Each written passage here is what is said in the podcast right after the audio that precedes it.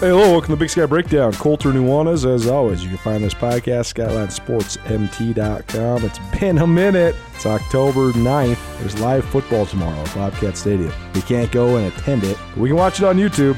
Hell, man, I'll take it. It's been 11 months since we got to see live football. Last time I watched a Big Sky Conference team from the state of Montana play, Montana State was playing in the semifinals of the FCS playoffs against North Dakota State. Seems like a lifetime ago and a blink of an eye ago, all at the same time. We've not been doing Big Sky Breakdowns for a variety of reasons. We haven't had much to cover. I also have a daily radio show. If you haven't checked it out, Troy Andersen, 102.9 FM ESPN in Missoula, or you can get it on YouTube or the live stream. So if you're an out-of-market listener, which a great deal of you guys are, really appreciate that. We have thousands of listeners that check in either the YouTube channel, the live stream, or the podcast every single episode, and that's really cool. Makes it so that our statewide angle is definitely worth it. You can also catch us live on SWX Montana Television, too, so if you're outside the Missoula market, you can totally find a way to listen to Troy Andersen as well. But we do 2 hours a day, so we didn't want to dilute it by podcasting and stuff when we're still trying to figure out what to talk about. There's not a lot of sports going on. But now we have a little bit of stuff to analyze, so we'll be bringing you Big Sky Breakdowns here for the rest of the fall into winter here, breaking down Montana State and Montana Athletics. Big Sky Breakdown,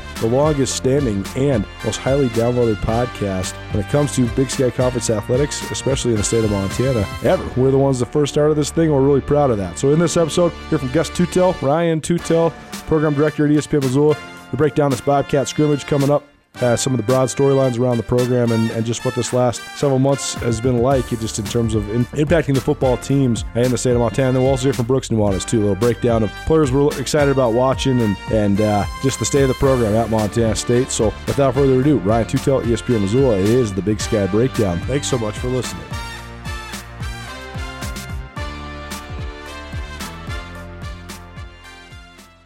For unquestionably committed coverage of Montana, Montana State, and Big Sky Conference athletics from a homegrown local source, you can count on Skyline Sports. The grassroots news-gathering organization is owned and operated by Colter and Brooks Nuanez, a pair of Missoula natives and University of Montana graduates. For the best sports journalism in the state, you can choose to buy local when you choose to buy Skyline Sports. For $8 a month or $90 a year, you can get the best coverage available at SkylineSportsMT.com. Skyline Sports, every day, every season. Hey, bud. Hey, hello. Welcome to Big Sky Breakdown.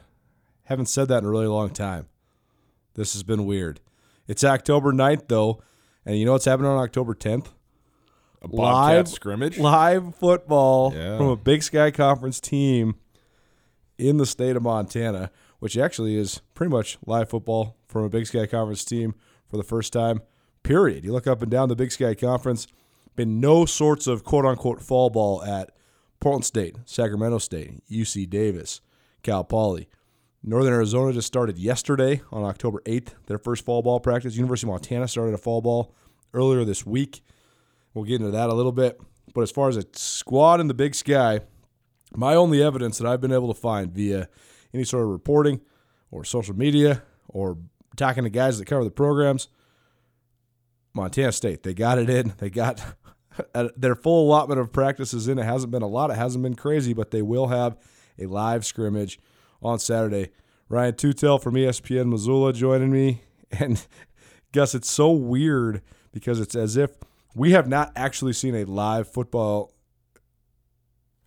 exchange, not even a game, since last December. Mm-hmm. It's been nearly a full 11 months. Right, because there was no spring. No spring game. Yeah. No, I mean, there was a couple of spring practices, but we were stuck in Boise, and then that was the beginning of the quarantine, so then it was just nothing. We couldn't even watch anything. So I haven't watched, like, the teams that we cover in depth play live in almost a year. That is absolutely the most we've ever gone. It's been so long, it's almost become normalized, and I'm so excited to watch tomorrow, but also I just don't even know what to think. Yeah. Well, it was funny, Jeff Choate in his press conference, or his Zoom conference call, I guess I should say, a couple of days ago, said sort of jokingly, he was talking about, we're excited to play. I think it's going to be a high level, and we're looking forward to getting out there and letting people watch some bad football.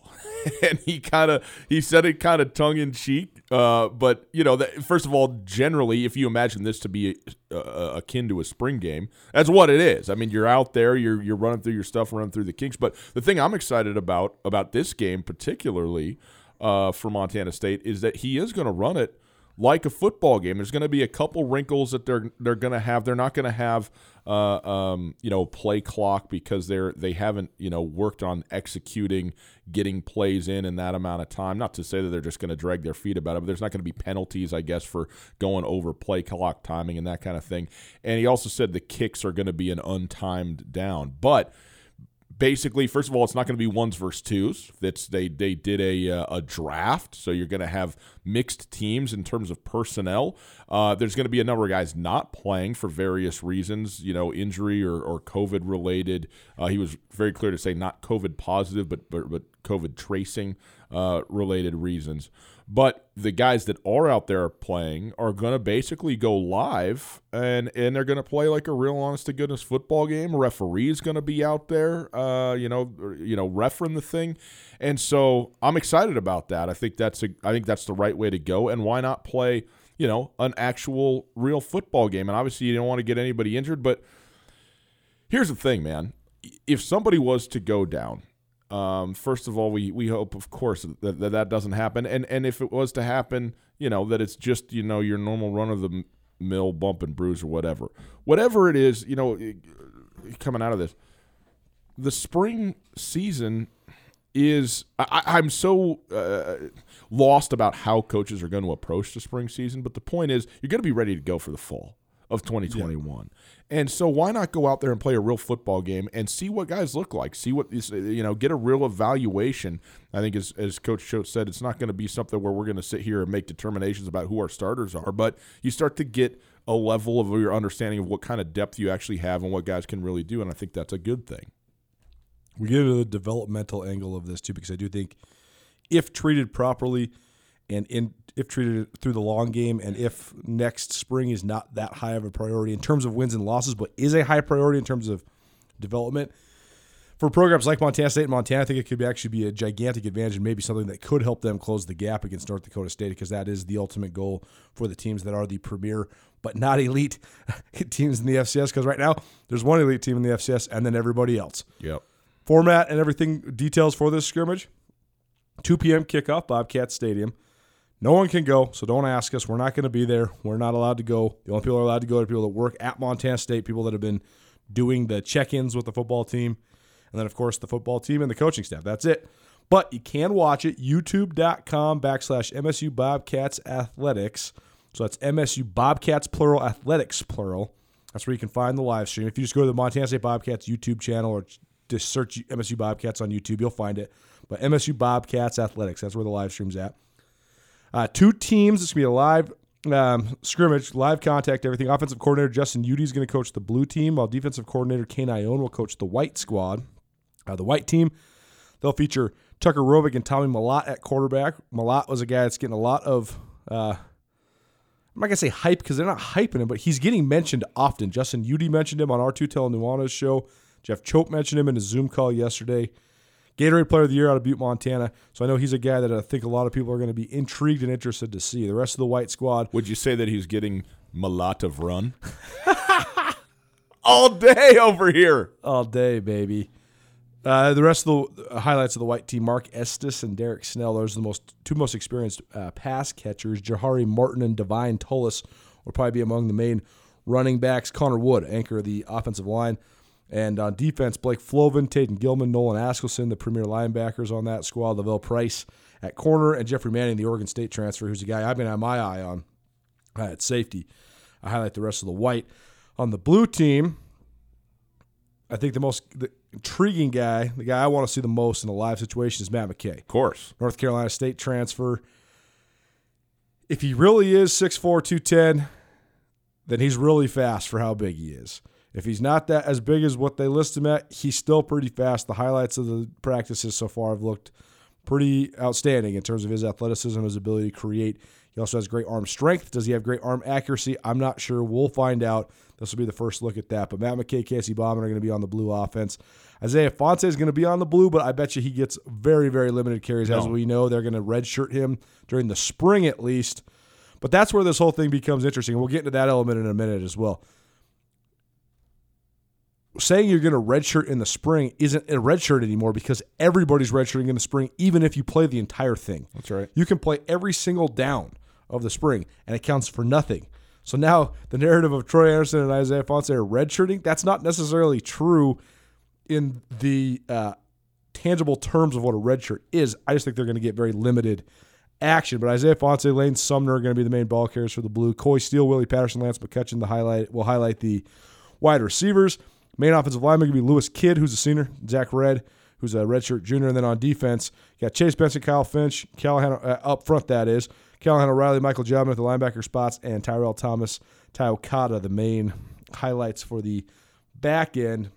There's a ton of other guys not listed there that are going to definitely be guys worth watching. And Jeff Choate mentioned yesterday on his Zoom call that Chase Benson, he tweaked his back a little bit, lifting weights, so they're going to keep him out. He's an all-league nose tackle. They don't need to know what they got out of him. He's been a two-year starter already.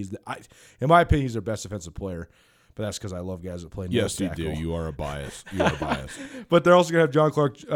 John Clark, the big grad transfer from UW, he's not going to play either. They're trying to keep the old dogs out, but also not get anybody. They want the teams to be even. If one team has Chase Benson, then the other team doesn't get John Clark. That's a huge advantage for the one team because Chase Benson's the best frontline guy in this scrimmage. So, I said Matt McKay is definitely the offensive guy that I'm most excited to see. I'm also excited to see Tommy Mellott as well. But anybody particularly that you want to see? I mean, you probably got your eye on the quarterbacks too. No question. I mean, that's the area of the where this team can make singularly the biggest progress, the most amount of progress in terms of what they get out of that, and that could be because of the development of a guy that they already got, or obviously because Matt McKay comes in and is the real deal. I also, again, based on what they've done, why not continue? If a guy clearly separates himself and is just the best player, then fine. But the thing that Montana State clearly has right now is a diversity of skill sets, right? I mean, they got Tucker Robick, who improved over the course of last season, and I think is confident and comfortable in the system that they're running. You got Matt McKay, who is, clearly, no question, the best athlete, the fastest player, the guy who can create the most. And when you talk about the run game that Montana State predicates its offense on, what he could bring in a +1 type of role, if he can also throw the ball a little bit, could be huge. Tommy Mellott, very intriguing. You and I both really like Tommy Mellott coming out of Butte, and to hear the number of coaches who unsolicited have dropped his name, as a guy that they're really intrigued by. Who knows if he gets a couple of looks? What I'm saying is, why they've platooned a ton at quarterback over the last couple of years. Sometimes it's because it's felt like because they couldn't find the guy that they wanted to have. Also, though, why not just keep running everything, with the kitchen sink when you talk about what you're doing offensively? I mean, you bring in Travis Johnson and let him run. Well, why not have multiple packages for multiple guys and just be like, this is what we're going to do, and they're never going to know what hit them? I mean, I really don't think that even – say Matt McKay was the absolute best quarterback in the Big Sky, not even close. Say he's better than Eric Berrier, straight out the gate.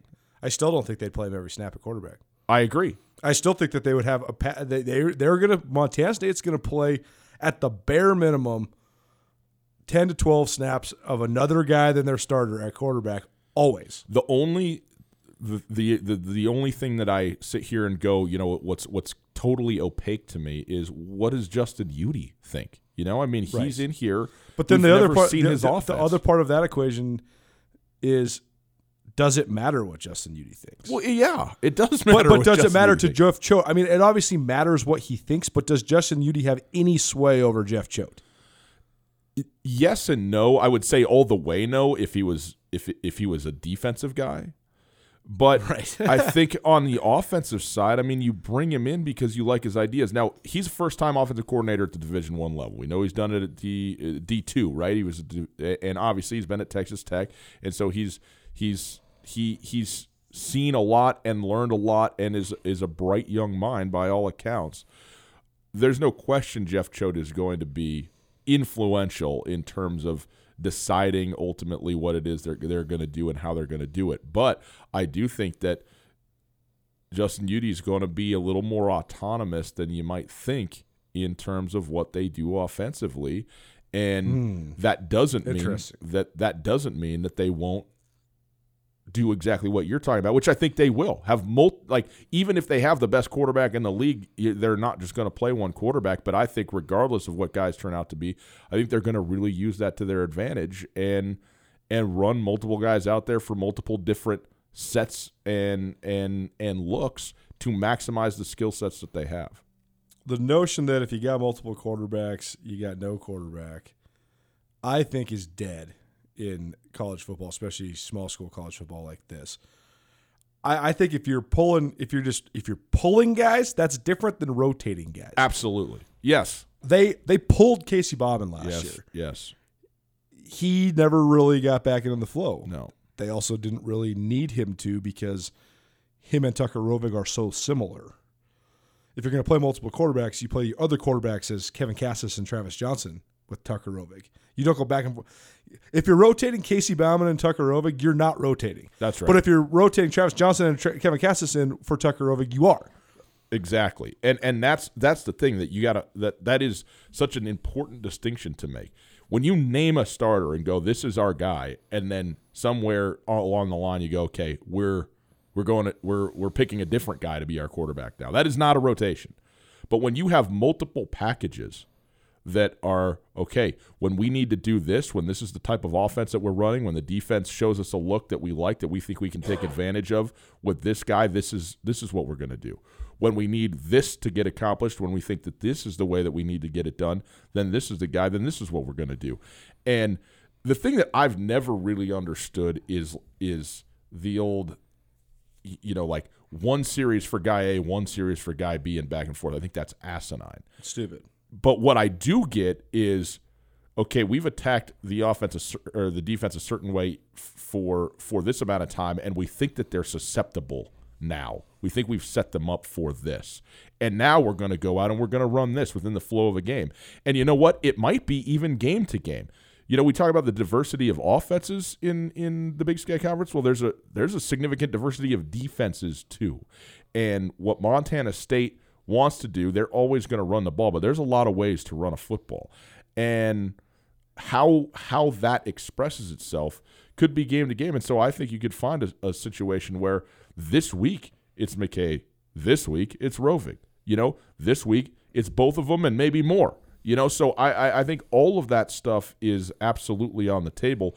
One thing I do expect, though, is this spring to actually see Tommy Mellott get run, because absolutely. Why not? Exactly. But this comes back. This is what I want to know from you, Colter. If they line up and play this spring, yeah. We've heard 8-game schedule, we've heard 6-game schedule, whatever. There is, as of right now, an FCS National Championship playoff that exists. But it's a 0-year, and we know that both coaches in the state of Montana are absolutely dialed into the fall of 2021. That is what they are looking to, not this spring. And I don't. And so my question is, if you're playing a truncated but still quote-unquote regular season in the spring, that has a national championship and a playoff element to it. How do you orient your team in terms of saying, okay, yeah, we're all about this, we're all in, we're going to go play for a national championship, we're going to try and make the most of this thing, and if we win it, we are national champions and we're getting rings and we're getting a trophy. But we're not going to play this set of guys over here, because what we're really doing is ramping into the 2021 fall.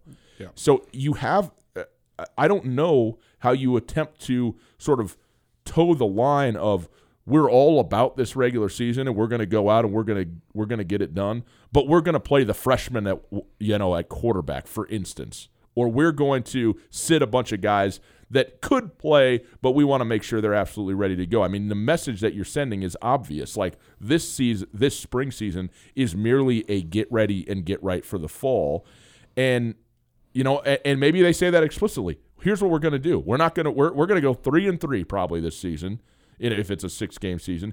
But we're going to get so much experience to a bunch of kids who wouldn't have otherwise gotten to have it, and we're going to be so ready and so physically prepared going into the fall that we're going to just crush everybody. If you just say that that's what you're going to do, and you use this as a throwaway, quote unquote throwaway, then maybe that's okay. But I have a hard time imagining coaches actually doing that, because they're so geared to, we are here to win.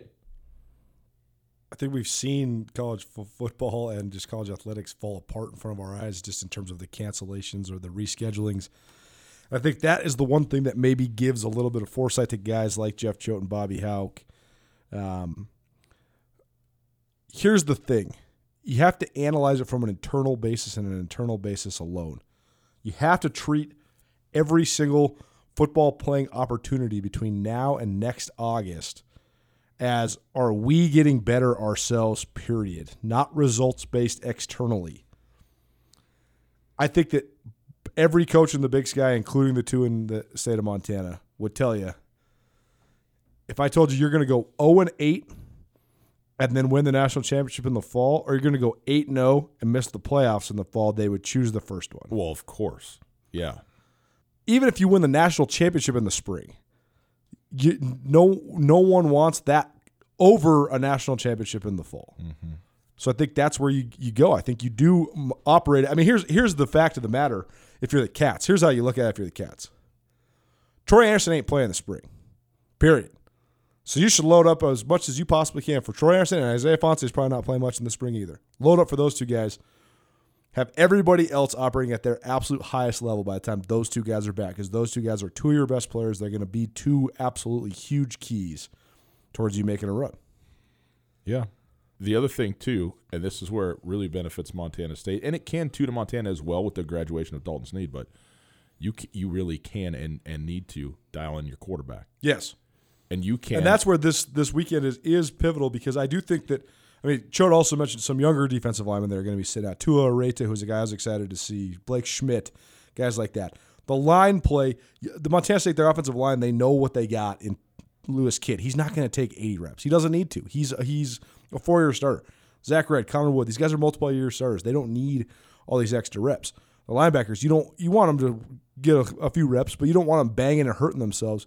But the two places you can really evaluate at a high level and get a ton of reps for a ton of guys without very much risk of injuries are on the perimeter, so the wide receivers versus the DBs, because as we've seen in the NFL, and you and I have talked about Tootell Nuanez extensively, so much of the injuries that are happening right now with NFL wide receivers have been muscles pulls, only because, not because they're not in shape, they just haven't gone against a live body. Yeah. More live reps for the DBs versus the wide receivers, that's good. And then the quarterbacks, how do they operate? It's obviously not going to be a full live situation. You're not going to have Chase Benson collapse in the inside of the pocket on you, but you do get a chance to get in the flow when it's a pressure situation. People are watching you. The coaches are watching you. So I agree. I think that that's where the quarterbacks and the guys on the perimeter, that's the biggest part of evaluation for me. To me, what I'm going to watch this like is the opposite of how I watch football.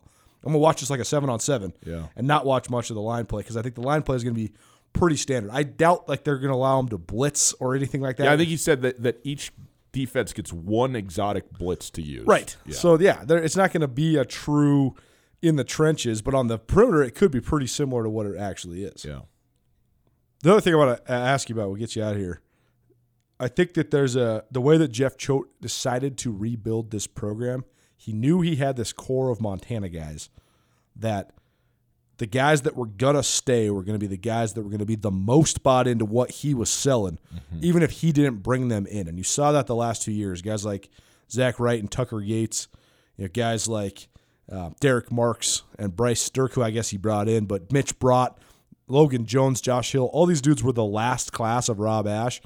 They were it was kind of a line in the sand when Jeff Choate took over. It was like, these guys were like, oh, I came to play for Rob Ashe. I'm out. I don't like this new thing. But the other guys were like, this is what I wanted all along. I just wanted to play for the Cats, and now we have this coach who's like what I hoped the Cats were going to be like. Yeah.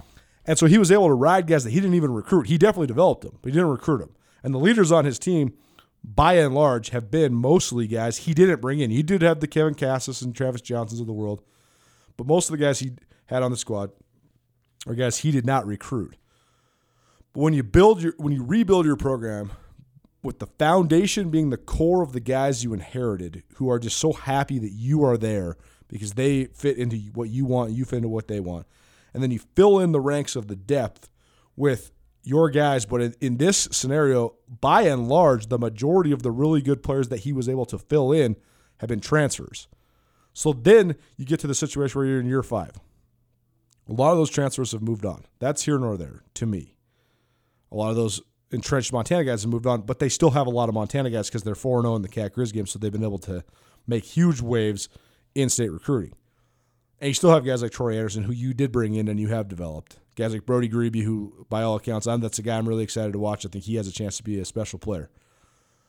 But they're recruiting by and large, especially when you talk about the national evaluations of it and the internal evaluations of it as well. The last two recruiting classes have been significantly better than any recruiting classes they've ever brought in.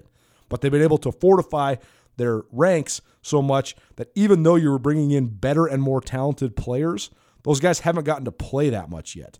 That's the thing I'm the most excited for, is like Charles Brown, by all accounts, is more talented than any receiver they've ever brought in. But he's a freshman. Where does he fit in? Can he break in the lineup?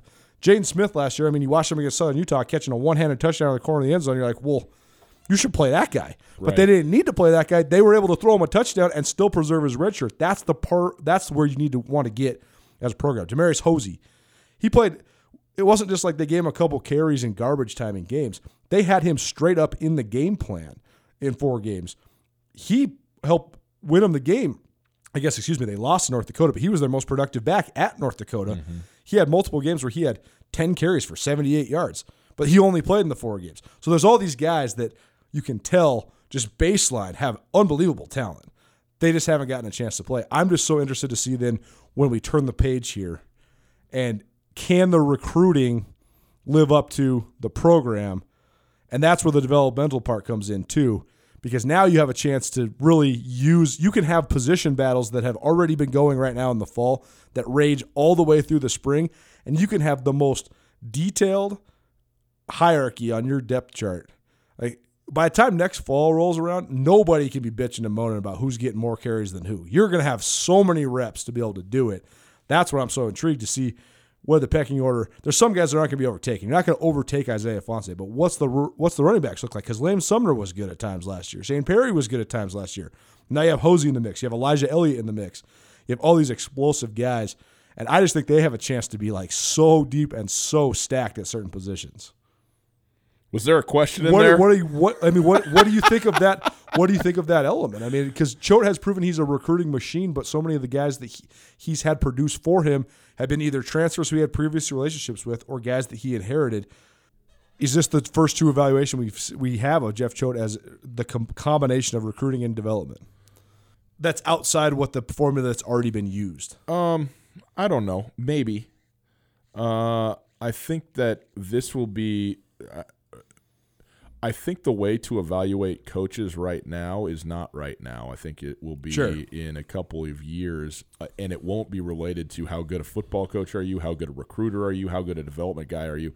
It will be how good were you able to navigate an unprecedented circumstance and situation that lasted, months to year plus length of time to create, both within the numbers of scholarships that you have, the number of players that you have, the 0 year that you're getting, and use all of that to your benefit rather than your detriment.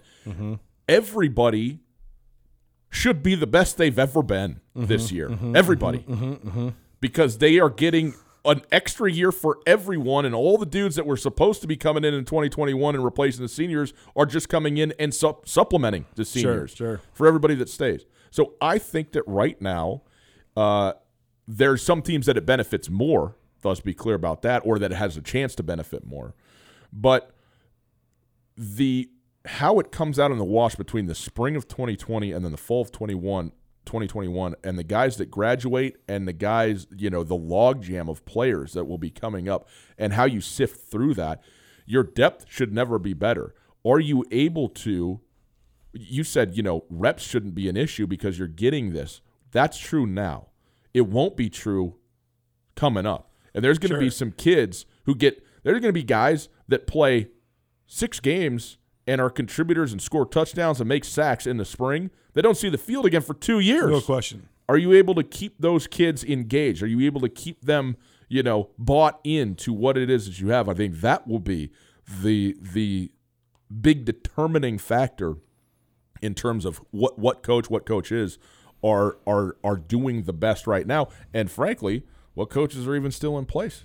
There's going to be opportunities that come up, in between 2022 and 2025 for a lot of guys. Do they elect to take them, and where does that leave a program? So, That's the stuff that you only will find out in the long term.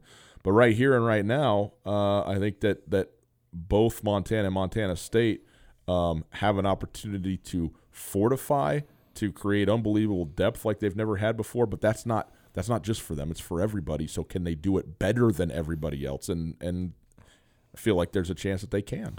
Oftentimes, too, I think that we think that the narrative within a program, the trends within a program, the identity of a program, all those things are just they're just flat or they're just straight rather than meandering. Jeff Choate addressed this on his Zoom call. I asked him, I said, when you're running a developmental program like you are, how essential is it to have player retention? Because if you were to look at what they've done, Choate's a recruiting machine. He's always going to bring in more guys than he ever even needed. He's going to out-recruit and over-recruit every single year because he just knows how to bring in 30 guys. I've never seen anything like it. There's never going to be this class where they just sign 15, 16 guys because they just couldn't get the commitments. They'll get 30 if they need 30, period. But he himself admitted, said, we didn't do a good job with the classes that are going to be third-year sophomore and fourth-year juniors. We don't have a lot of guys in those classes because we had so many guys leave the program. To me, though, the most and who knows what there's so many different things that could go on within a program that causes those things. I mean, assistant coach movement. You know, a guy like Ruben Beltran, for example, a quarterback. Like he came to play for Bob Cole. Bob Cole gets shown the door, so Ruben Beltran moves on. There's nothing to do with the program. It's just you came to play for a coach. Ty Gregorak had a lot of guys on his side, recruited a lot of guys. Okay, Coach Ty moves on. Okay. Coaching staff internally influx causes for a lot of roster movement. But then, you know, the way that your offense evolves, maybe the position that was supposed to be the fullback, now that's not used as heavily. So guys that are fullbacks, sometimes they leave. Or sometimes maybe you just – I think that Coach Choate, it was a moving target for him, specifically the absolute perfect fit for the type of guy he wanted in his program that both fit his program as well as Montana State as a school as well as Bozeman as a community. Now I think he's honed in on that target, and he's hammering the bullseye now because you've seen way less. To me, the number one knock on their program broadly was the amount of guys that were leaving during the middle part, even though they continue to get better and better and better. But now I think you can say twofold. One, Choate is just a my way or the highway. Like if you're not in, it's over. There's the door, buddy. You're gone. And I think that he was continuing to weed out until they found this perfect mix of guys. But I think the most telling part about this is we're enduring a pandemic where you have half of your rosters from out of state, and the guys are choosing to be in Bozeman, live in Bozeman. They're not leaving. They're not going home. They're not leaving the program. They're not quitting football. They have almost perfect roster retention over the last 10 months. That is the testament of what Choate wants to build as a family-oriented program where kids want to be there. One thing I think is important is if you find a kid that is a great player who's from a place that is one of the urban centers, who's never been outside the city that he comes from, and never been in a rural setting, and certainly there's rural settings, and then there's Bozeman, Montana. You right. know, yeah, and Bozeman's an urban epicenter in a rural place, right? Well, I mean. Let's put it like this. It's different than, you know, say a ranching town in Nebraska for sure. But it's, you know, when you talk about you're leaving the ocean and going to the mountains. I mean, even that is drastic. You're leaving the temperate and going to the cold. That is drastic. And you're leaving the diverse and going to the white from a population standpoint. Mm-hmm. I mean, that's what it is. What I'm saying is when you're developing a family of guys, you can bring in a guy who's an individual and graft him into a group of people that don't look like he looks, that come from a different place and he comes from by and large, and have it work. But also the way to do it, it seems to me, is to get a group of players who all have some of the same experiences that are very different from the ones that they're going to have in a place like Bozeman, Montana. And by the way, I emphasize different because the experiences you can have in some of the urban centers are some wonderful experiences. I understand there's some negative ones too. Well, guess what? The same is true as in Bozeman. The same is true in Missoula. You can have some great experiences, some things you never saw coming when you come from Compton, when you come from the Bay, when you come from Seattle, and you come to these places. You're going to have some wonderful experiences that you never expected, and also some negative ones. Like, that's just the nature of it. If you are living your life, playing football, going to school, and you can connect with other guys who know where you come from, who have the same background that you have, that's where you get the familial aspect. How many guys on the Bobcats are from Compton, California? Are black players from the city? There's a significant number of those guys. And there's obviously a significant number of white guys from Montana and other places as well. You bring them all together. You're not the only one, though. Nobody's the only one when they get there. Yes. You know what I mean? You have groups of players that are very different from one another, and when they come together, they can buy in together because they have other individuals that they are with and can be close to, and then you can feel comfortable. Sure. Because you're not the lone wolf in any situation that you have. And I think that is important. So it's so important, especially from the cultural background you come from too. We've seen so many great Polynesian players that have come. That's right. To both Montana and Montana State. And I know that Coach Choate, he made an effort. He said, I know that guys from Polynesian backgrounds are so family oriented, so we're going to find a big house and we're going to put all the guys from Polynesian backgrounds in the same house. And then Josh Toffoli, our old offensive line coach, we're going to make sure he lives right down the street so that they can go up to his house and he can come down to their house and everybody knows everybody's okay. But I think, if you have one guy from Compton who shows up, you can bring him in and he can live in a house and be friends and this and that, but he's not good. There's a complete disconnect when he's living in a house with guys from the state of Montana. He's learning a lot. They're learning a lot. That's great. But also, where do you go to when you just need to feel like home? You know what I mean? When you need to just know what, to have somebody who can relate to you about how different the experience is that you're having. Well, now if you've got 4 or 5 guys that are from the same community, from the same city, from the same part of the country, you have somebody to breathe with, so to speak. And if you don't have that, you could get homesick. It could be a struggle. It can be harder to do, even in a wonderful and welcoming context of a family-style team that you are a part of. You just need to have that. And I think you see, largely at Montana State, you see that. And I think that is important to the way that it's being built. And I don't know if that's by design or if that is sort of incidental because they've been able, because there's pipelines, coaches at certain schools or whatever, high schools and stuff like that. You bring guys in, but I think that just adds to the experience for everybody. Well, Choate said that yesterday too. He said that the experiences these guys are going to remember the most are the horrible times that they endured together, right? Like, you don't go tell this epic story about that one time me and you went and had a beer in the sunshine and then went home and took a nap. Well, I do. But when you're telling the glory days stories 20 years from now about football, you're going to tell, remember we were down in the fourth quarter in Missoula against the Grizz? Remember when we had to take an ice bath after we practiced in the morning in March after an 8-degree practice. You remember how terrible winter conditioning was? Like, that's what you talk about. Yeah. You remember when this guy puked because winter conditioning was so hard? You're not remember that one time winter conditioning was easy? No one ever remembers that story. Right, it's always the emphasizing the shared tough experiences. That's what brings people together. Gus, it's fun doing the Big Sky Breakdown. What a deal. Well, Montana, like I mentioned, University of Montana, they started practicing earlier this week, so we'll have a little bit of a Big Sky Breakdown upcoming. I don't know when they're going to scrimmage or what that's going to entail, but we'll give you similar thoughts on where the Grizz are at, because when you talk about it, there is some parallels. Grizz have had awesome roster retention during this time. They've been going through a little bit more stuff than Montana State just because of the pandemic, and I think part of that's just the city that they live in, and there's just a lot of different factors that are going on here. But I think Bobby Hawks did a great job, too, of returning some people. But Montana State, 2 p.m., Bobcat Stadium. You can't go, but you can live stream it on YouTube. Just go MSU Bobcats Athletics or just search MSU Bobcats on YouTube. And we'll have a recap for you next week on both Tootell and Nuanez as well as here on the Big Sky Breakdown. Ryan Tootell, 1029 ESPN Missoula. Thanks so much, dude. Yeah, man. It's fun. Hey guys, Ryan Tootell here for SkylineSportsMT.com. You know, when we brought Colter on a year ago, it was a huge boost to ESPN radio because no one knows more about the Grizz and Cats than he does. But Colter is a journalist first and started Skyline Sports to cover the Big Sky explicitly full-time with no corporate interference. Just the sports teams and people you care about unfiltered. I'm in the sports media, I understand the landscape, and I can tell you, there is simply no better sports journalism done in the state of Montana than that of Skyline Sports. Improve your habits. Go to SkylineSportsMT.com.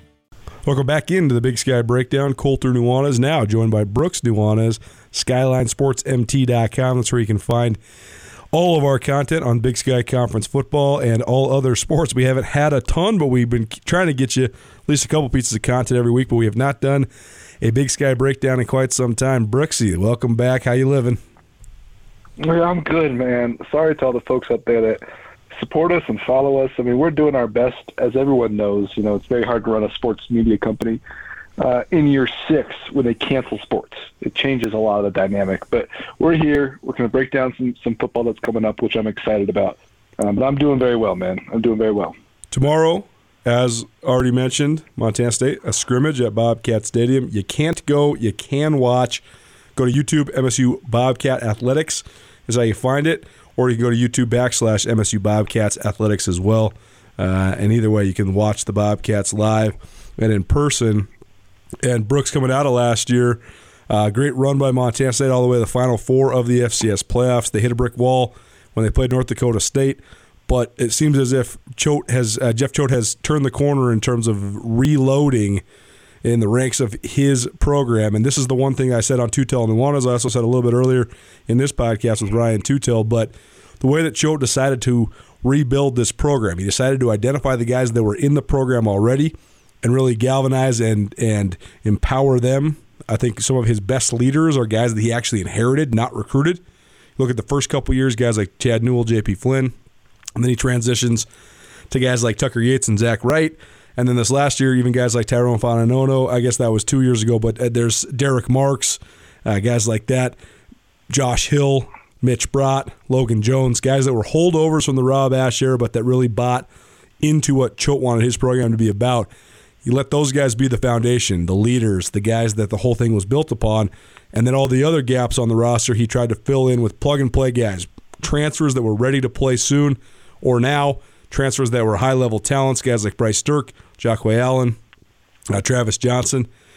And when you look at what Montana State's done, they do have some guys that they recruited, they developed, guys like Isaiah Fonseca, guys like Troy Andersen, guys like Kevin Cassis. But by and large, it's been galvanizing the holdovers and then going and finding pieces that could fill in the blanks. Well, then behind the scenes, though, now they've been able to stack two separate recruiting classes in a row of mostly high school guys who I think most people would agree, at least on paper, have a higher baseline talent than what the program was when Choate inherited it. But they haven't had to play those guys. Guys like Demarius Hosey. If Choate would have got a guy like Demarius Hosey at running back in year one or year two, I think he's one of, if not the main running backs. But because they had Afonso, because they had Logan Jones, he doesn't have to play last year.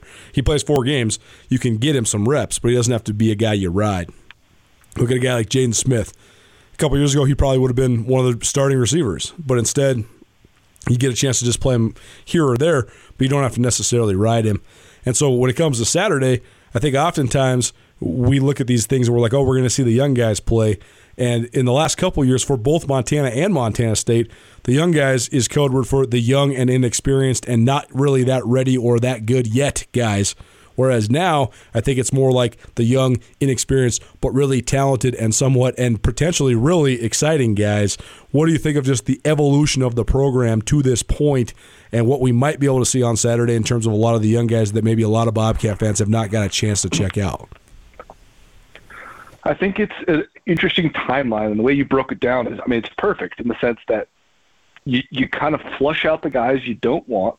You get some young guys, but you don't have to play them because you have some holdovers, a little bit of experience. But those young guys, maybe as freshmen, don't play, but as sophomores and juniors, they really are part of the program. And then you start to mix in this stuff of you start to get guys that don't have to play as freshmen. They redshirt. Don't have to play as redshirts. Don't have to play as sophomores. And you have guys like Lane Sumner, who is Lane Sumner on the roster as a sophomore still? I think he is, which sounds crazy. I think he's a third-year sophomore. But to me, he's a guy that has a ton of reps at running back and is just now going to be a sophomore in this fall, which is amazing. He's a guy that, like, you'd hope that good players in a good program don't have to play until their third year. And Lane Sumner's the kind of guy that has played a little bit, but now it's about to be his third year where he's going to get a bunch more reps. They have quite a few guys like that. I like Kyle Ragg on the defensive line. I think he's going to be a junior this year, but he's been a part of the program for a long time. He's cut his teeth behind a bunch of those guys you named. I believe when he was a freshman, it was Zach Wright and Tucker Yates and those kind of players. Right. He is now going to be a guy that has played a little bit sparingly, mostly in practice, mostly in spring, but a guy that you have to be able to develop, put some weight on, and now understands the culture. Those kind of things are really strong. There's also some JC guys, as JC players, junior college transfers, don't necessarily work as well in a program that isn't established with upperclassmen and or expectations. Yep. If you're running a JC program, it doesn't necessarily work if you bring in five JC guys who all have to start, and it's kind of given to them in a way. Sometimes you hit lightning in a bottle, but oftentimes that leads to a broken culture of guys who expect playing time but aren't expected to give results. But this is the kind of program now where there are an expectation of culture internally with some experience on both sides of the ball where you can bring in JC guys in the secondary. There's several different safeties who are junior college transfers on the offensive and defensive line where when they come in, they kind of have to fall in place and work their way up. Those are the kind of junior college transfer stories and experiences that build your program but also have success for those kids. So I like that they kind of waited to do a big splash of JC guys. They've always had some in the mix. But like right now, there could be two or three defensive starters that are JC guys, which is interesting, but I also think that the program is kind of ripe and in a good place to do that right now. The four games you can play and still redshirt, I think that the common fan always thinks about guys like Demarius Hosey or Jaden Smith that do that, Jahari Martin that do that. They played last year. You got to see them in live games. And it wasn't just non-conference games. I mean, you saw Demarius Hosey in the North Dakota game. He was like the feature back. And they gave him a big role, but then still was able to maintain his red shirt. But I think that the part that I thought Jeff Choate did such a good job in last year, and his staff included, was bringing in some of those JC guys, giving them huge opportunities in gigantic moments in which they produced, but then still get a chance to redshirt it. Tyrone Marshall, that fly sweep play that they put in November, he basically was the catalyst to them destroying Northern Colorado. He had a 28-yard touchdown against Montana that was basically the spark to send Montana State off to the races. Look at a guy like Tyson Regball. That was one of the most fascinating internal battles that you had last year because you had this established defensive line anchored by these great players like Derek Marks and Chase Benson and Bryce Stirk and Montre Williams. But then you see the battles for the other spots. And so they were able to basically battle between Marcus Farrader, moving him on the inside and letting him get reps and become kind of like that fifth guy. And then guys like Byron Rollins. It was basically Byron Rollins versus Tyson Regball to see who was more ready. And then they were able to say, okay, Byron Rollins basically won this battle. And he maybe didn't get a ton of reps, but then Tyson Regball comes into this year as a fourth-year junior as well. So you're maintaining his eligibility with, even though you got to see a pretty good body of work of what he could do. He played in four games, and I think that is a brilliant thing that this coaching staff has been able to do because now you basically redshirted a guy who's in his third and or fourth year of playing college football. Right, and a guy that may have played 12 to 15 games before he got to Montana State and played an additional four, but got a redshirt. I think of like it was a freshman last year, Tyler Bohannon at corner. Yep. He played three or four games and then redshirted. And he's going to have a bunch of experience. I think he got hurt. I believe he did get hurt. Yeah. So but a guy that, like, when you see him, you're like, oh, damn, this guy's playing as a freshman. Watch him. This guy's really good. Still able to play in games and then redshirt. It's such a huge advantage. And if anyone who's listening isn't familiar with that, guys like Jaden Smith, you saw them play for games. I think he caught a pretty deep touchdown. He caught a touchdown against Southern Utah. Right, and it was great play. Such a flash of brilliance for a young guy. And then you wonder, where'd he go? Why aren't we playing him? Well, as a Montana State fan, you might be wondering, why aren't we playing fantastic young guys like this? Well, you have a chance to get him for an additional 4 years. It's a really unique rule. That's, how long has it been in place, Colter? Just 2 years. This will be the third year. Yeah. Third year, right. Well, and I think that we've talked about this a lot. Jeff Choate has put a high priority on getting highly ranked, highly rated out-of-state guys with 2 and 3 stars, sometimes even 4 stars as recruits. And so often the recruiting pitch, particularly when you're rebuilding a program, to get a guy like Jalen Cole, for example, who's coming out of the Trinity League in California, and he's a 3-star recruit. He's a Mountain West level guy in terms of who he has offers from. You say, hey, come here, help us rebuild it. You're going to be a huge contributor right away. I think that the biggest speed bump this roster endured was going into year 3, coming out of year 3, going into year 4. When Montana State had turned the corner, they'd played this really tough Big Sky schedule. They finished a game below 500, but they were in the mix with a lot of different teams. And then they're saying, okay, year 3, this is going to be a year where we can at least press to make a playoff berth. And they had a bunch of recruits that were coming in, guys like Malik Putney and Dominic Brown and Donnie Long, and these guys that were supposed to be big-time 3-star recruits. And then they get to Bozeman, and there's a lot of different situations. Donnie Long gets homesick, he leaves. Malik Putney, he was a non-qualifier, he never makes it. Dominic Brown, he never makes it to campus. But there's a lot of guys that did, and then in turn turned around and left right away. Guys like Makai Metcalf, Kobe DeRue, those guys were receivers, and they were kind of like, well, we came here to revitalize the passing game because of some stuff that was outside of their control. Okay, Montana State doesn't throw the ball really anymore, or haven't really at all under Jeff Choate, and they hit the transfer portal. And I think it's actually sort of ironic that they haven't gotten picked up by anybody, but that's here nor there, not to sit here and analyze their merits as players or that decision. But what I'm getting at is Jaden Smith's a 3-star guy from a huge high school in the Dallas area. Denarius McGee recruits him to Montana State, gets him up there.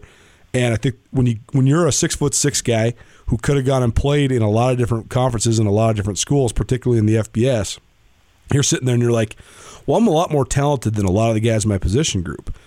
If you're sitting there and you're getting forced to redshirt, or even worse, they burn your redshirt but you don't get any reps, I think that it really kills your psychology, and it also gives these kids this opportunity to say, I'm not getting what I was promised. I'm going to leave. I'm going to transfer. Well, with his ability to play multiple games, now you can say, all right, Demarius Hosey, we need you in this game. This is going to be the game that we're going to give you starter reps, or you're going to be heavily in the rotation. Jaden Smith, your mom's coming to watch you play against Southern Utah. All right, we're going to get you involved in the game plan. We're going to throw you a touchdown. We're going to throw you a deep ball in the end zone. Prove it. Prove you can make a play. But don't you think that sort of opportunity helps keep kids in the program, because now they're engaged, they can be a part of something. They're not burning their red shirt just by playing, but they're also not getting left out even when they believe that they might be more talented than some of the older guys in front of them. It just seems like it's a great revitalization of what their psychology is within the program. Right, and I think you'll lose so many of those guys, like you mentioned, the guys that maybe aren't a good fit or don't feel like they were fulfilled the promise that they were given. Well, you'll be able to split that in half by keeping some of those guys, by giving them some opportunity. A guy like James Williams, the short, stocky defensive tackle from Texas, who ended up getting played in a game or two, but didn't really play a whole ton after. They weren't really sure what to do with this redshirt. It was the first year that rule was able to be, and he's gone. Well, now you know that guy might not be right for your program. It's an easier way to test the waters than absolutely nothing. It's not really an all-or-nothing thing.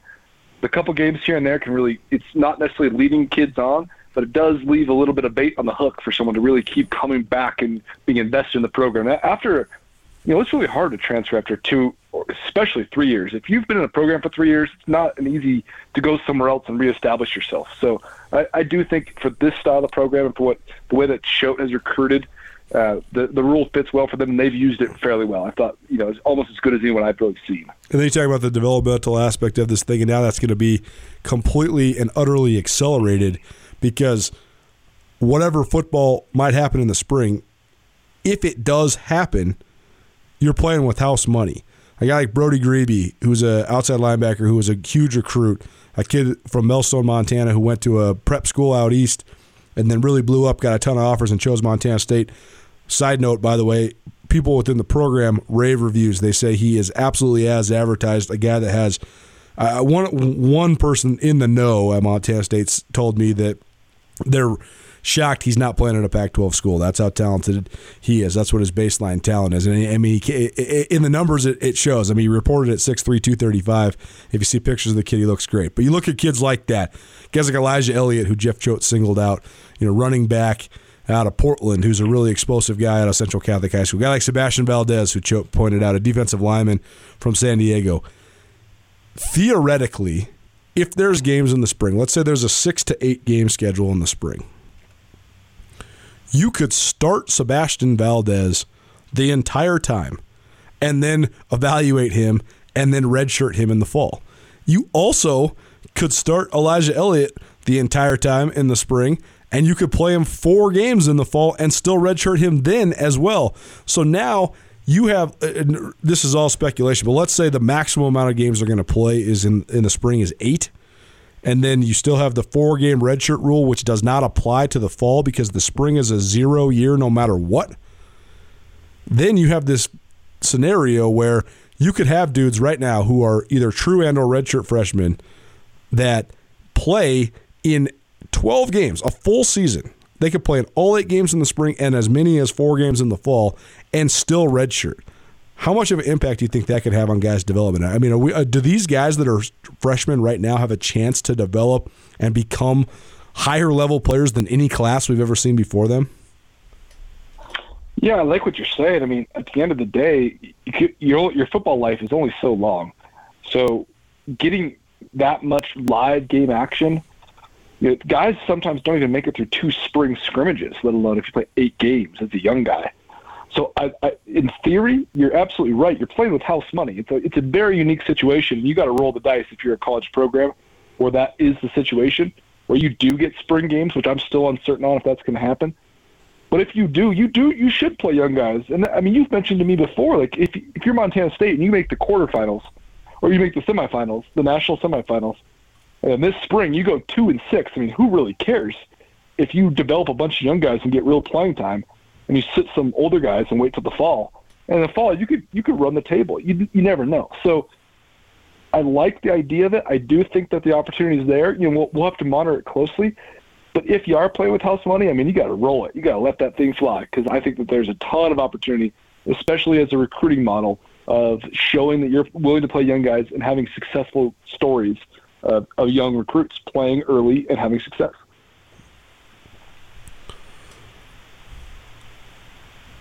This is a question I asked Jeff Choate, but from a overall program standpoint, how important is it to maintain the guys you bring into your program? In other words, and I've talked about this on the Montana Grizzlies side of things too, people keep asking me what I think of what Coach Houck has done, and I think objectively he's done a great job in terms of getting the Grizz back to at least pursuit of that nationally elite level. They were in the Final 8 a year ago. They won 10 games, so you can say that they're there. They're not where they once were, but they're on the right track.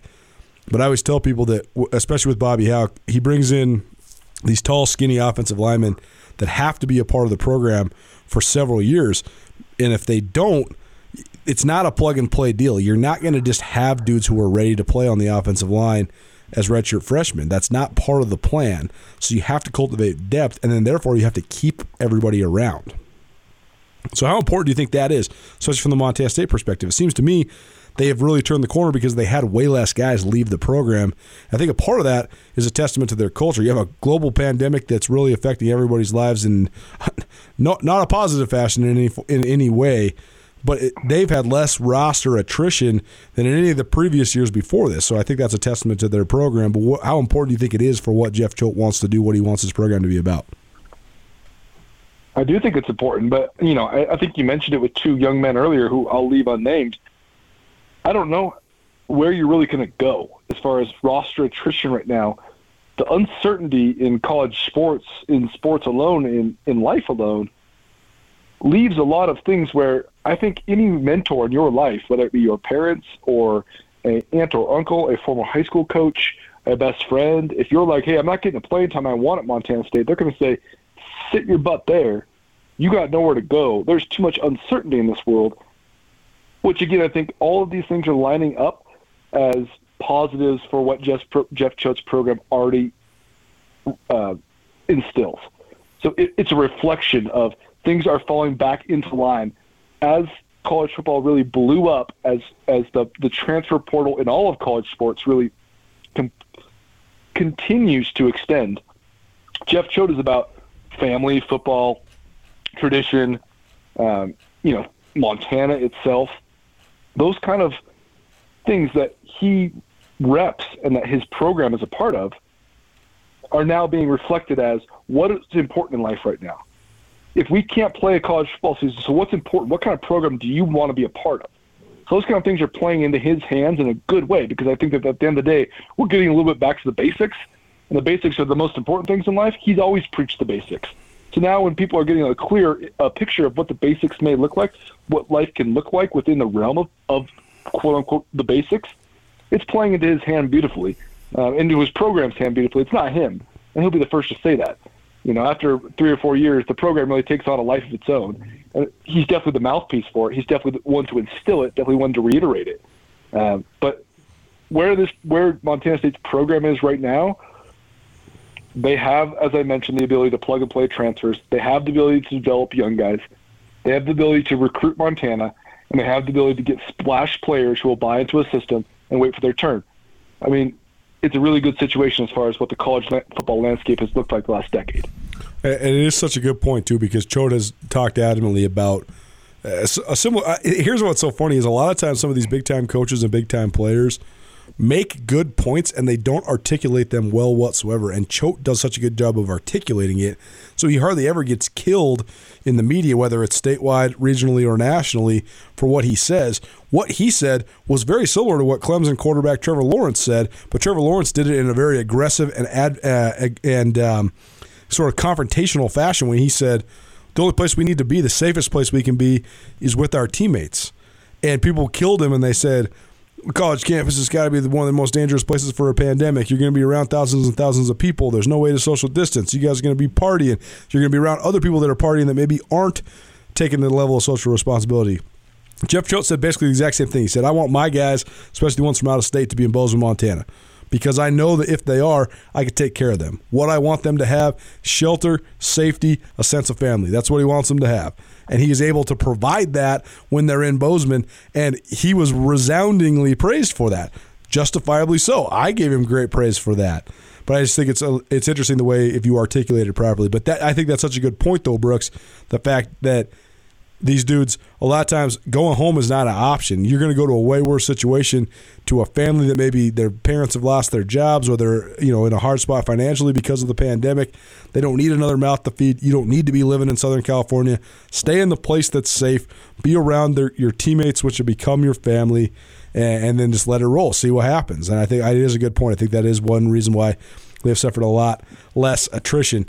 A couple more things before we get you out here, Brooks. I want to just rip through. I know me and you discussed when we were brainstorming this podcast, we don't want to go and delve into a bunch of player evaluations and stuff like that, because we haven't seen these guys play point-blank period besides on Twitter highlights or whatever for almost 11 months. That's pretty crazy to say. Last time we watched Montana State compete in a live football situation was when they played North Dakota State in the Final Four of the FCS playoffs a year ago.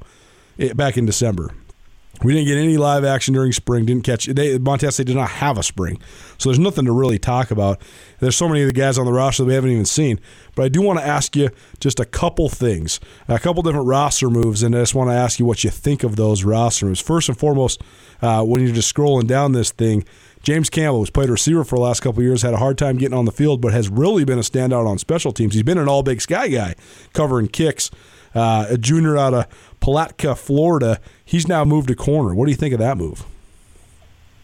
Yeah, I mean, I think he'll play defensive back at the very least. I mean, I could see him more as a safety, right? Providing depth in those spots. I could also see him at nickel and blitzen. You know, he's a guy that can get home so fast. It's every now and then Jeff Choate sounds crazy in the sense that we want to have 35 quarterbacks on the roster, former quarterbacks, high school quarterbacks. We want.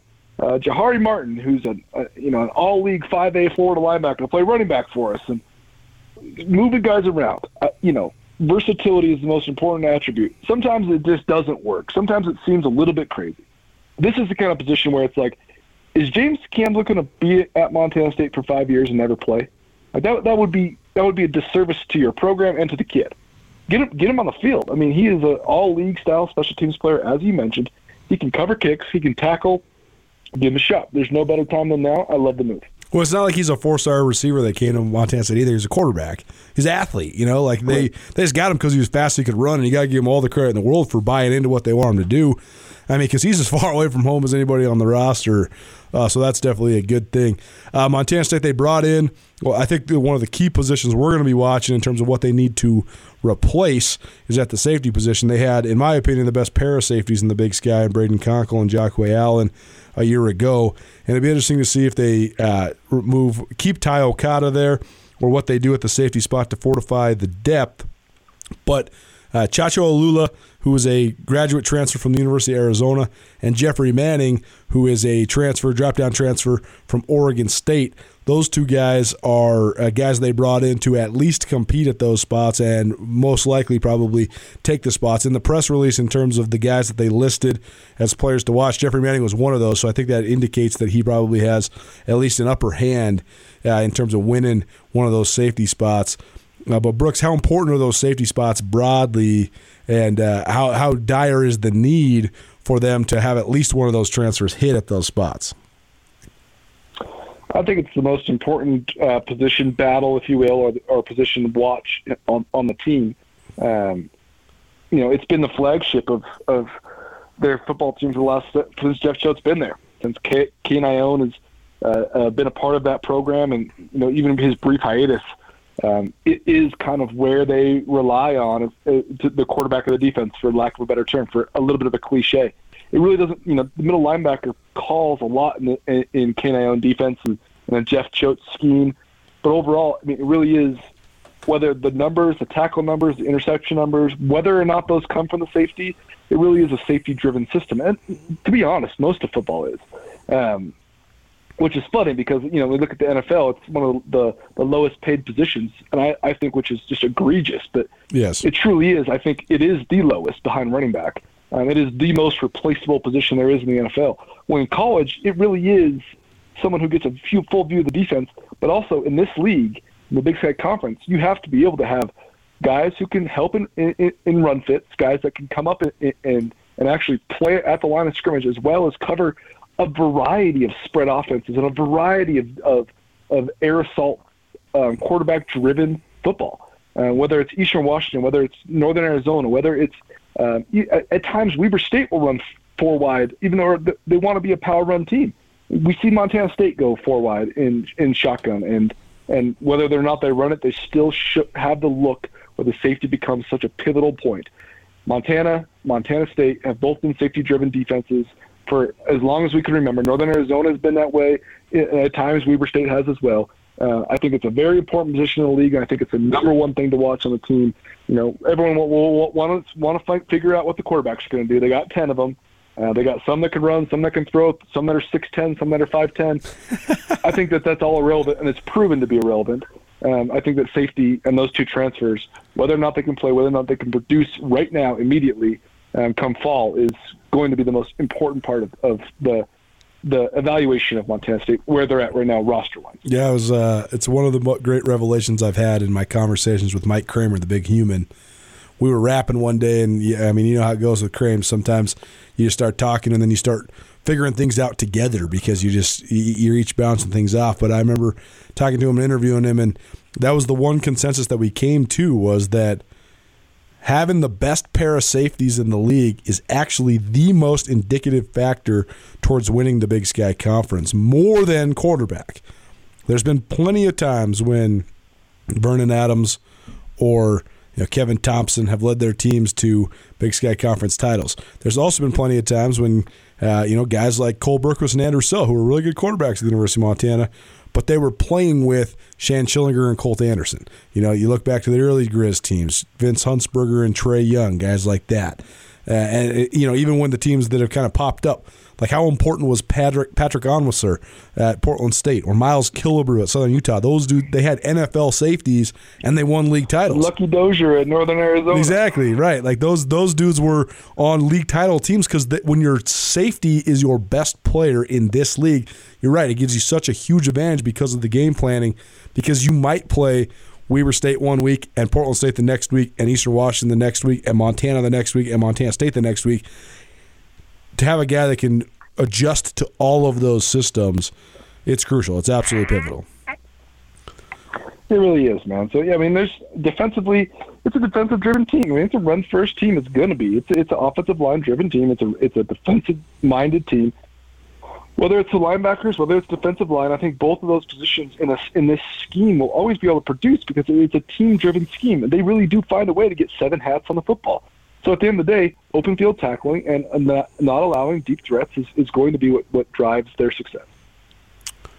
In the passing game, I know we're going to have our eyes on the quarterback. That's been the number one thing we've been looking at for the Montana State Bobcats since Jeff Choate took over. It's always going to be a dominant storyline, any program, anywhere in the country. But on the outside, they lose Kevin Cassis, they lose Travis Johnson. They bring back some guys that have gotten some snaps, guys like Willie Patterson, guys like Lance McCutcheon, but they've been such a run-heavy system. Most often, the most explosive opportunities the guys on the perimeter get are actually in the run game. But there's been rave reviews from inside the program as well as from the head coach about guys like Charles Brown, an early enrollee from Arlington, Texas. We know we mentioned Jaden Smith. Tyrone Marshall showed flashes a year ago. They brought in a junior college guy, Naquan Parker, and then another junior college guy in Tavion Williams. Tavion Williams, the younger brother of Amandre Williams, and they just keep stacking and stacking and stacking wide receivers. We're amazed to be seeing how talented some of these young guys are. But Jeff Choate keeps saying, hey, we might have lost two premier, really productive, great leaders at the wide receiver position in Kevin Cassis and Travis Johnson, but I think we've upgraded our talent significantly. My question for you, though, Brooks, because I know you have not seen most of those guys ever even play, what is the actual key, though, for those guys to remain engaged and become a part of this offense? Where, not who, but where does the Montana State passing game need to grow to continue to emphasize the guys they have on the perimeter in more than just run and fly sweeps and throwing them the occasional bubble screen? Yeah, I don't know the answer for those young guys because my answer before your question would have been that it's going to be hard for them to stay engaged. Right. I don't know how that really works. I think that this roster needs to have huge steps from, I think, in this order, because it may be a little bit inverse of importance, but in this order, it needs to be Willie Patterson.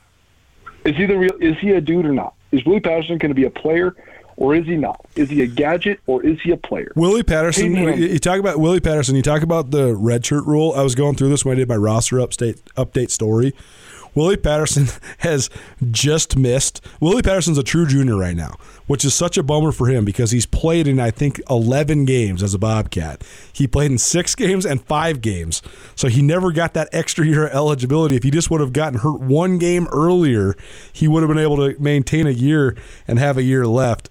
And it's just too bad for him. But you're right. It is a big year for him because I think that they loved him coming out of spring, out of his redshirt year. So, excuse me, he's not true junior. He did have the redshirt year, but he hasn't been able to gain a year of eligibility back.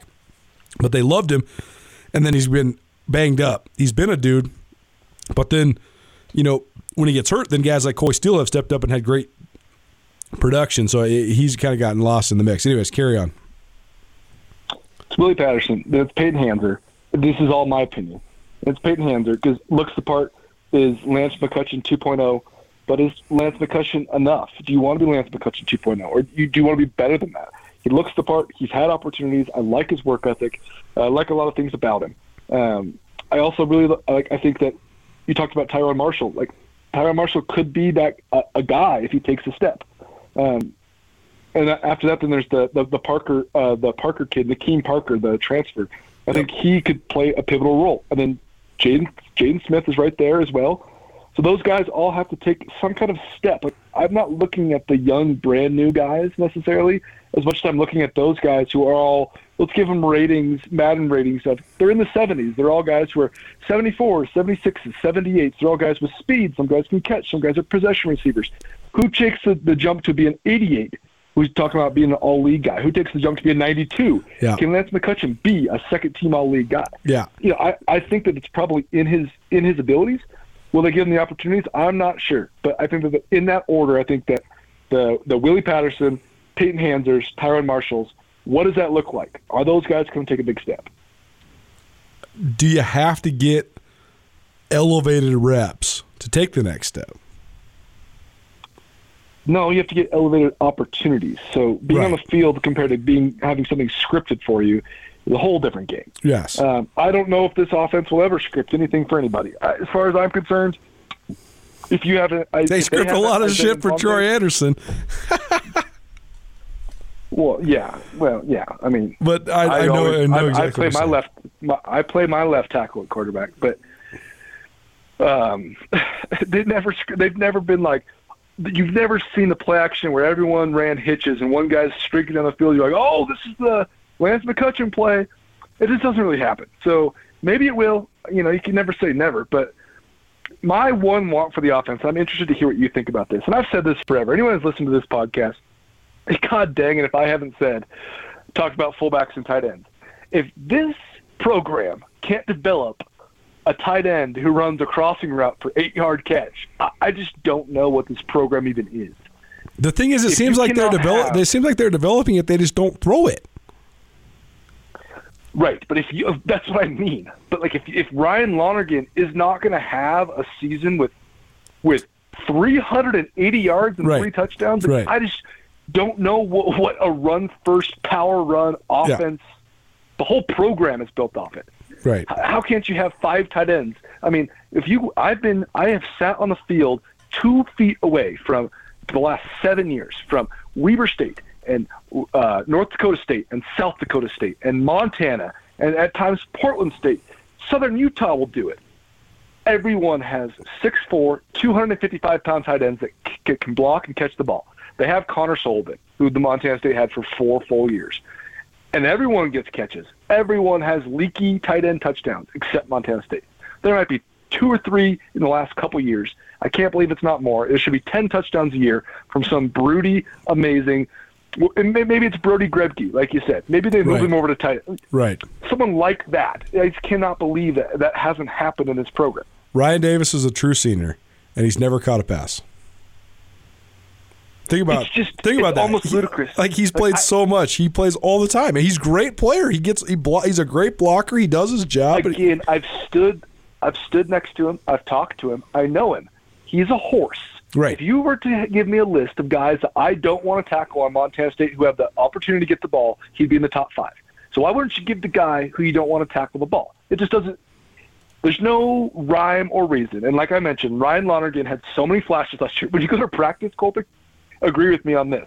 If you go to practice, you see the tight ends catch the ball all the time, right? All the time. Ryan Lonergan was fucking people up this first fall camp.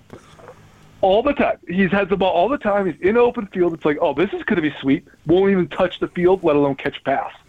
I don't get that part of this. So when you're talking about receivers, it really comes. I seriously think this is it though. I really think the last 2 years they have the ability to do all this stuff. They know they do.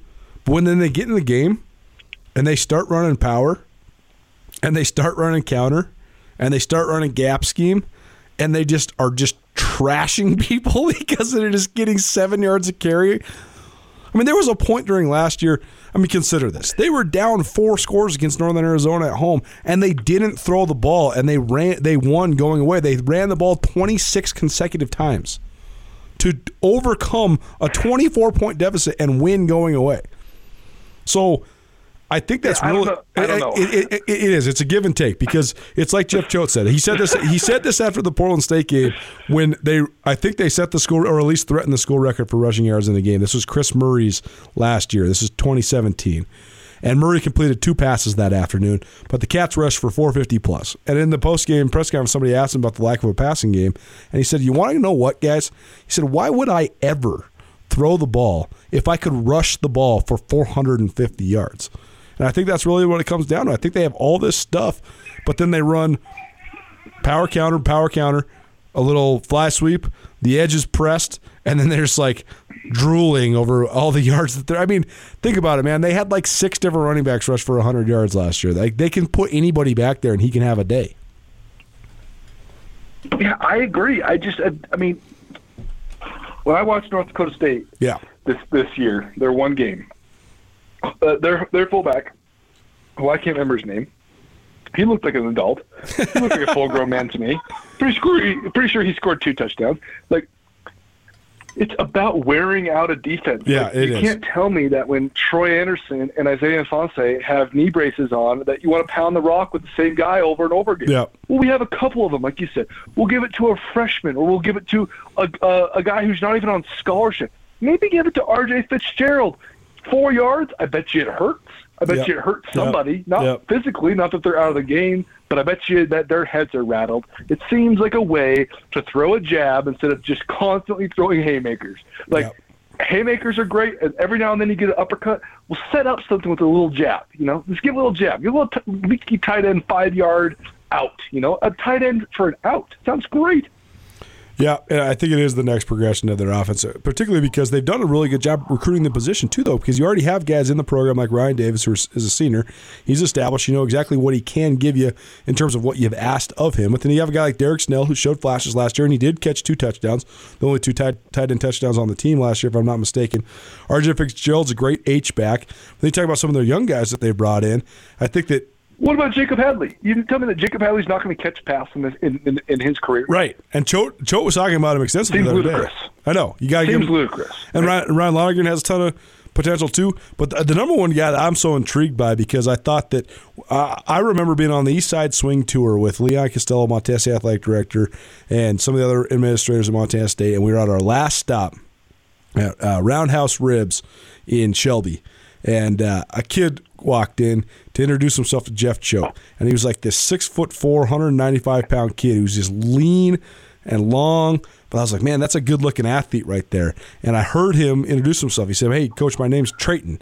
And I remember following this kid after that. It turns out it's Trayton Pickering from Sunburst. Oh, well, the dude's not 195 anymore. He's like 250. Gosh. And like the pictures you have of him, he has such an unbelievable body. Big. He's so big, and he had such a bad situation because he blew his knee in the Shrine game, so he was behind the 8 ball all the way. But then last year during fall camp, that was the first guy when I grabbed my roster. I was like, who the hell is that guy?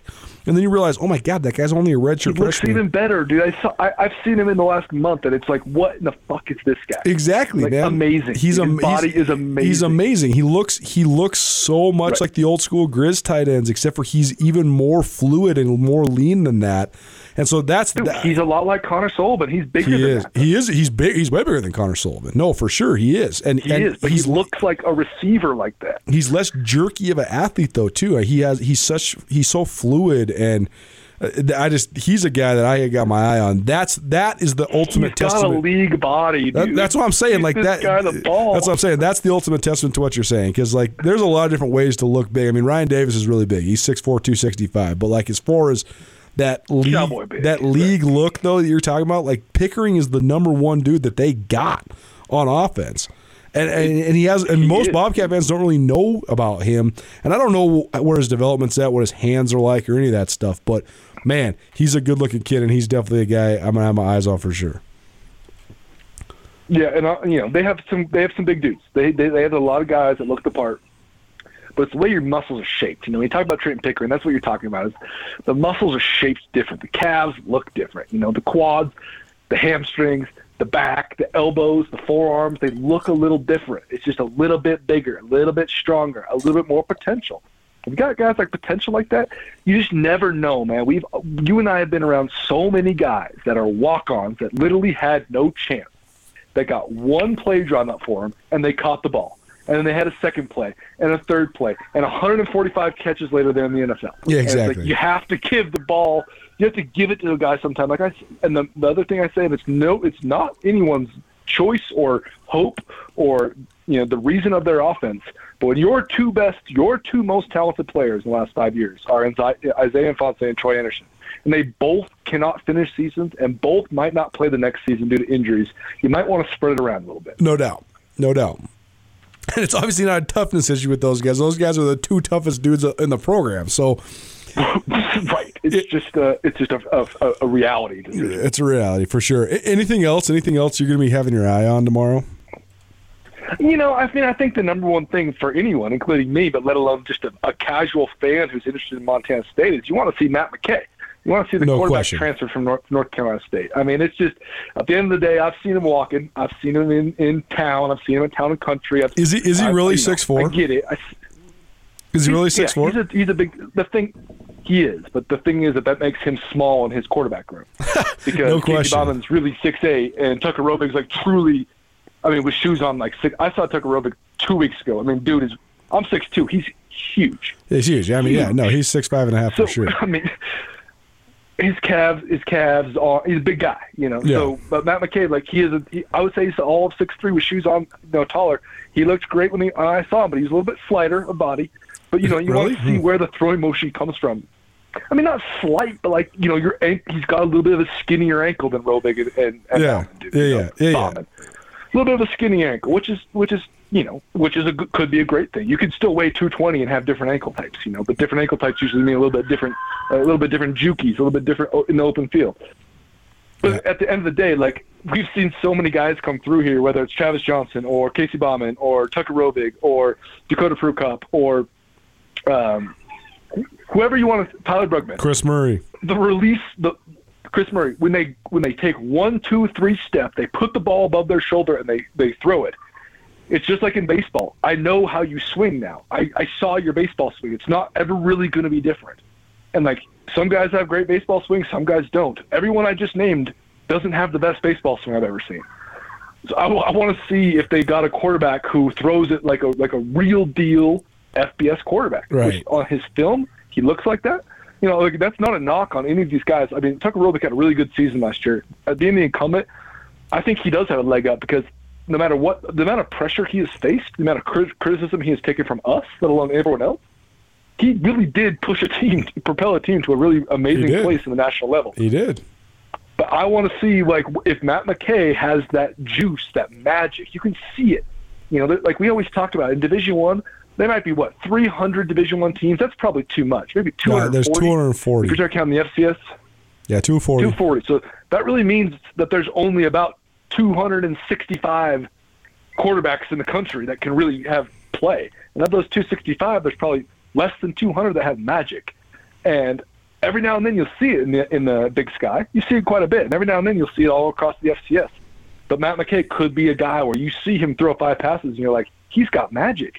And that would be a huge thing for Montana State, a huge decision point, but it could be a huge propelling point of putting them at the next level of going to a national championship. So that clearly, I think, is the most interesting thing. What do you think is the most interesting thing that you're looking for? Well, I'll just rip through real quick because, and you can stop me if you have thoughts on any of these, but number one, there is a couple guys that are from out of state that have been back home taking online classes that will be back for the spring. The number one guy I can report is Munchie Filer, senior cornerback. So anybody that's been following his social media, he's been tweeting, talking about being excited for his last year at Montana State, supporting his teammates, but he's also been tweeting about being in California. And, you know, he tweeted a picture of him, like, running in the sand on the beach the other day or whatever. So if you're wondering where he's at, that's where he's at.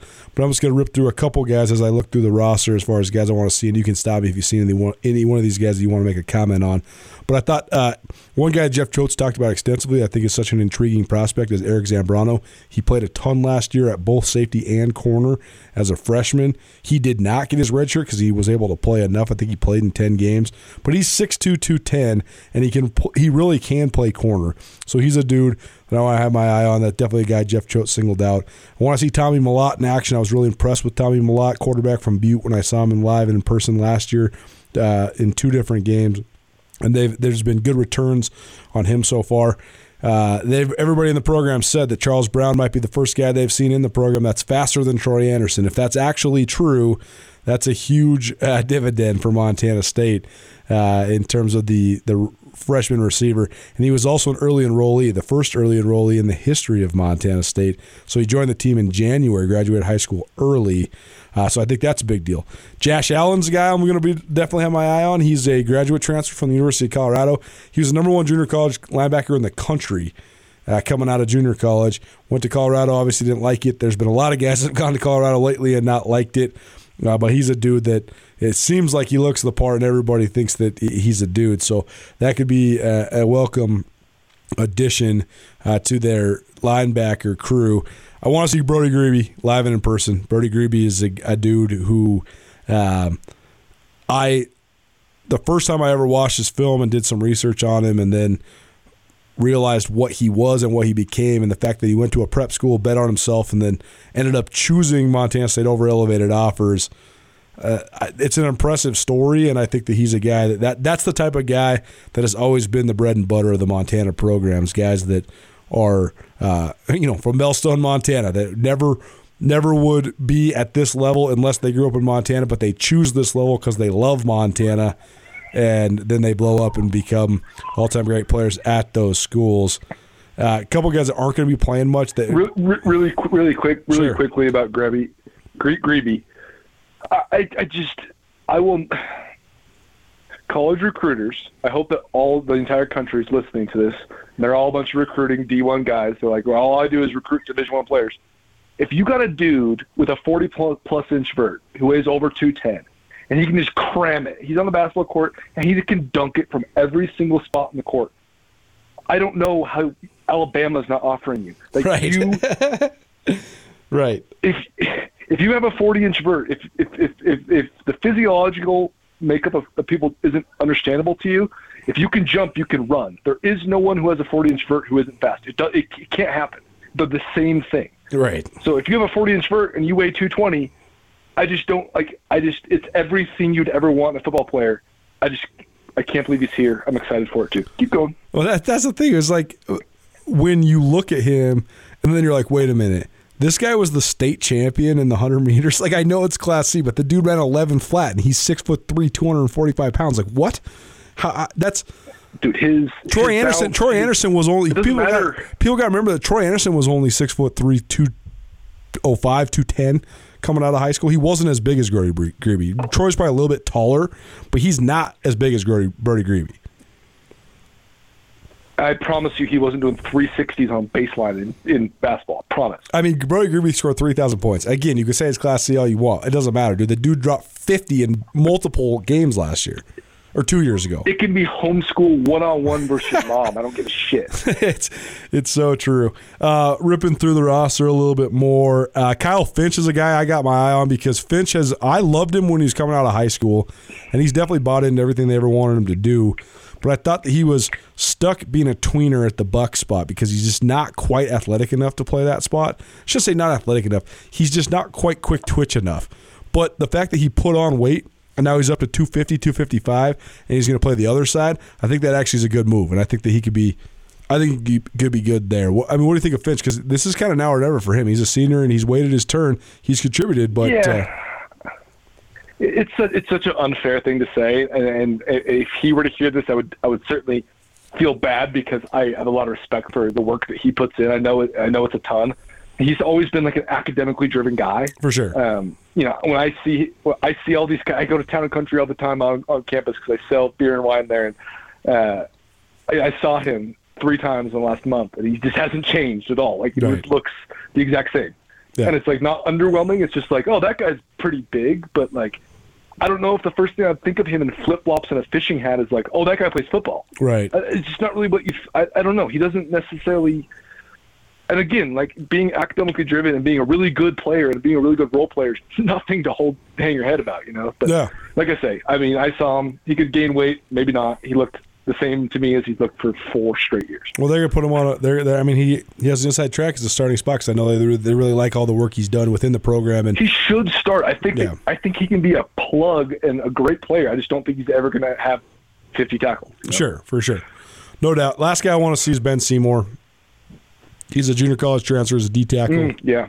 And for sure, I know I'm in the severe minority here. Anytime I see a dude who's an interior defensive lineman, who's less than 6'2", who's on a full ride, that's the dude who I know I'm going to ride with. The whole prototype, like you're only getting 6'4", 285 pound Chase Benson once every 10 years. That guy's only coming out of Helena, Montana every once in a while. But then these recruiters, these college coaches, they don't want to give the Tucker Yateses of the world a chance. Why not? Who's more miserable to block than the 5'11" guy? That guy's way harder to block, especially at this level. And so I've heard a lot of things. You know, when you look at a guy, I mean, he's listed at 6'1", 233. I mean, that's like what I should be. You know, and he's playing defensive tackle. Right. You know, though, that he's tough as hell if he got a shot on this team. And I would trust Jeff Choate. His defensive line recruiting has been better than any other position on the team. So should be a fun. Should be fun to evaluate all this.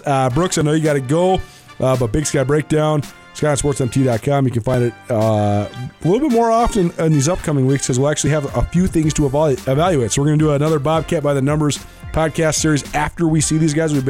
I broke down the roster just in terms of the changes in weights and positions for the entire roster. You can check that out, SkylineSportsMT.com. We'll actually have evaluations of all these guys after we see the scrimmage, or at least most of these guys, depending on who plays. So stay tuned for more Big Sky Breakdowns in the next couple weeks. And as always, thanks for all the support. We appreciate it. And we'll have a lot more to talk about. So follow us at Skyline Sports MT or at Brooks Nuanez or at Colter_Nuanez. We have all those Twitter handles. And we'll have updates for you from the scrimmage. And we'll also have feedback and some post-game press conference and reactions from players and coaches as well. So, Brooks, thanks so much for doing it. Appreciate it, man. And can't wait to watch some live football tomorrow. Yeah, me too, man. Yeah, I was thinking. I heard a gal, Bethany Cordell, down at Montana State say, "Oh man, I've been so sad. It's been such a nice fall. We should be spending these falls in football stadiums." And I couldn't agree more. But it's been nice to be with the fam a little bit after this long grind of a good, solid 5 years. It's 12 months a year. Football fans, Bobcat fans, Montana fans, we miss being with you every day. We're going to be back there so soon. We're all.